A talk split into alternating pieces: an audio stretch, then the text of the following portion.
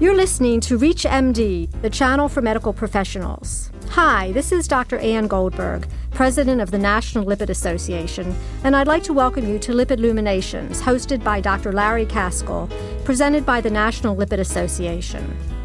I'm sitting here with Dr. Allan Sniderman, who is the Edwards Professor of Cardiology at McGill University in Montreal, Canada, and he just delivered a lovely illuminating talk on apoprotein B, which to me is something I deal with every day, but to our listeners it may be something slightly foreign.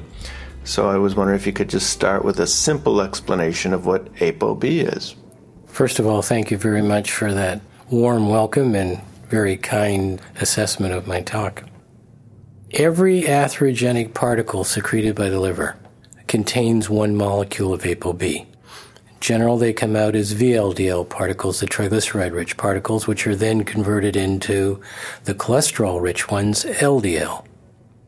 But each VLDL particle has a molecule, one molecule of ApoB, and therefore every LDL particle has one molecule of ApoB. If you want to count up the total number of VLDL and LDL particles, you measure the ApoB. Why does ApoB work better than lipids at quantitating the number of particles? Because the amount of lipid in a particle can vary so substantially.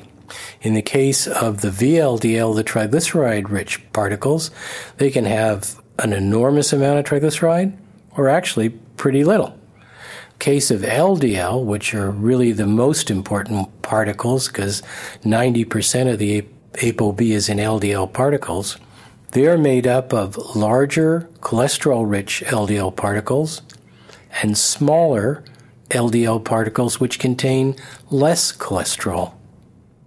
But each of those LDL particles is equally atherogenic in terms of risk.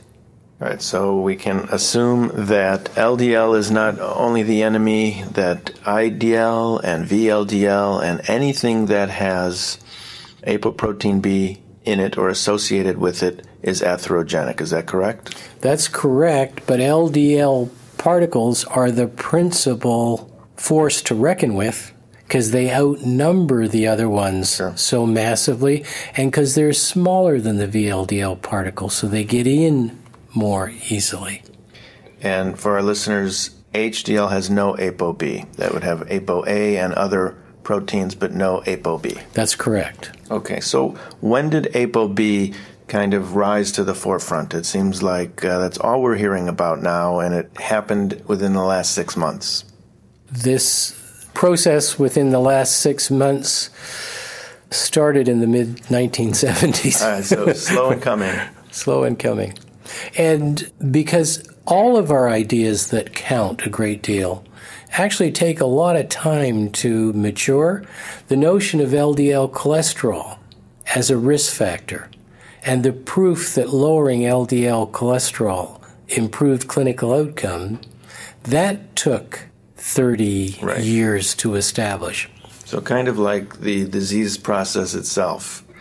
It's developing, it's dormant, and then one day, boom, it's there, but it's been really kind of growing quietly for 30 years. That's correct. I've been advocating ahead of this, but it's taken where we are now, suddenly, the way these things happen, is that the mass of evidence so overwhelmingly favors ApoB over, say, LDL cholesterol. In my talk, I couldn't begin to review the more than 20 studies that have shown ApoB is superior to LDL cholesterol. There is simply too much data to handle in a single talk. And where that should tell us is that this, fortunately, is a contention that is over at a scientific evidence based level. If our practice is truly evidence based, then I would submit that the evidence is in. And ApoB is superior to LDL cholesterol because it extends our ability to truly measure the things that matter, the atherogenic particles. It doesn't contradict what we knew, it extends what we knew. When will an ApoB be included in a lipid panel? Why is it that we have to order it as part of a fancy battery of advanced lipid tests? If the evidence is clear, when will it be standard operating procedure? I'm a Canadian. This is your country. I can't tell you what to do in your country. You can tell us. We won't do it. And it probably makes good sense. What's happened that really changed things, and I think has changed the dynamic of practice, is that the American Diabetes Association and the American College of Cardiology have both just issued consensus statements saying that ApoB should be the preferred target to monitor the adequacy of LDL lowering therapy. This to me is a seismic shift in the weight of scientific opinion in your country. And I think that the organizations that handle reimbursement should absolutely follow the scientific recommendations of these very senior and conservative medical organizations. That if the evidence is sufficient for the American Diabetes Association, then it certainly should be sufficient for any payer of an ordinary test. And let me emphasize that the test is a simple test. So it's not that expensive. No, in my hospital, the actual cost of the reagents, because we already, all of us already own the machines, mm-hmm. the auto analyzers, is two dollars a test. All right, so we can't use that as an excuse. It That's has been prohibitive. It has been used, but it isn't right. a legitimate excuse. And what about accuracy and standardization and reproducibility? All of those issues have been dealt with, and to the credit of Santica Marcovina and John Albers from the University of Washington, we're in the city of Seattle now, they led a committee of the IFCC WHO in the standardization of ApoB and ApoA1. And so the tests are standardized. Like any assay, a laboratory has to watch its performance. But at a level of everyday clinical performance, they actually perform better than most of the lipid assays for cholesterol, triglyceride, and HDL cholesterol right. that are out there. I think you mentioned in your talk that the Friedewald calculation for LDL really is quite inaccurate and should be done four times to really get the right number. The Friedewald calculation is a surrogate. It's an estimate of the true LDL cholesterol. I don't think we should use the phrase LDL because it's LDL cholesterol, the mass of cholesterol in the LDL particles.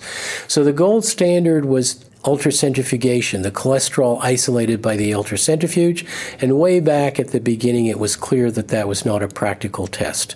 So this formula was developed to that approximates in a large number of people. The averages work out pretty well. But the individual variance is all over the map. And the adult treatment panel, the National Cholesterol Education Program, years ago said that to get an accurate Friedewald LDL cholesterol, you really need to do four samples to average that error out. Now, of course, nobody does it, but you can't eliminate the error by eliminating the step that's necessary to eliminate the error. The direct LDL cholesterol tests that are on the market are expensive, I think, and they have not been standardized. So, as it turns out, ApoB is a more accurate, better standardized test, and the patient doesn't have to be fasting. So I can see my patients in the afternoon. Right, right. That's ideal. They love that. they, they don't love me, but they love that. Right. So tell me how it helps clinically. Let's say I have a patient with atherosclerotic disease, and I've been brainwashed to get their LDL down to 70, and I get it to 70, and I think I'm doing a great job. And then somehow an ApoB shows up and the ApoB is not controlled. What was I missing? What you were missing were small cholesterol poor LDL particles. So the LDL cholesterol is telling you, if it's accurate, that the mass of LDL cholesterol in those particles is low. but the number of particles can still be substantial even if you have a low amount of cholesterol per particle. And we know those particles are extremely atherogenic. So that is a partially treated patient. We all know that with LDL lowering therapy, we reduce the risk substantially, but we don't come close to eliminating it. And one of the reasons is that in the patients who are most at risk, those with the small dense LDL, we're not measuring accurately the number of atherogenic particles.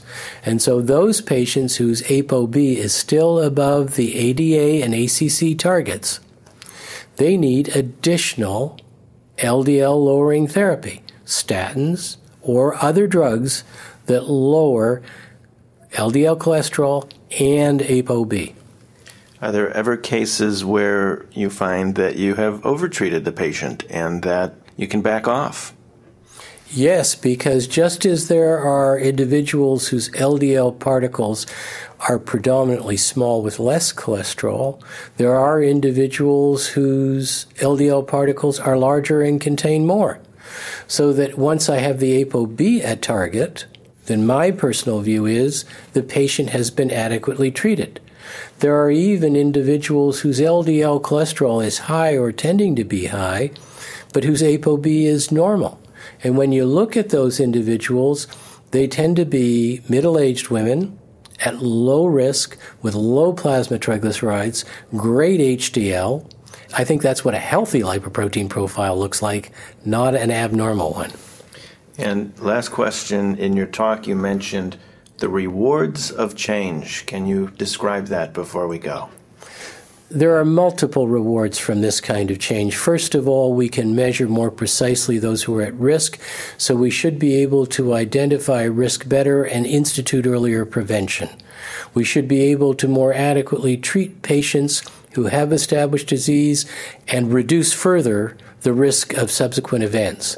For people who are interested in lipoprotein disorders, it allows a way of organizing and classifying them and making diagnoses in the office that were previously possible only in advanced lipid laboratories. Using cholesterol, triglycerides, and ApoB, we can make this possible. Well, on that note, Allan Sniderman of McGill University, thank you very much for talking with me. Thank you very much, and thank you for the opportunity to talk to your audience. Thank you for listening to Lipid Luminations, presented by the National Lipid Association. For more information, please visit www.lipid.org. ReachMD, the channel for medical professionals.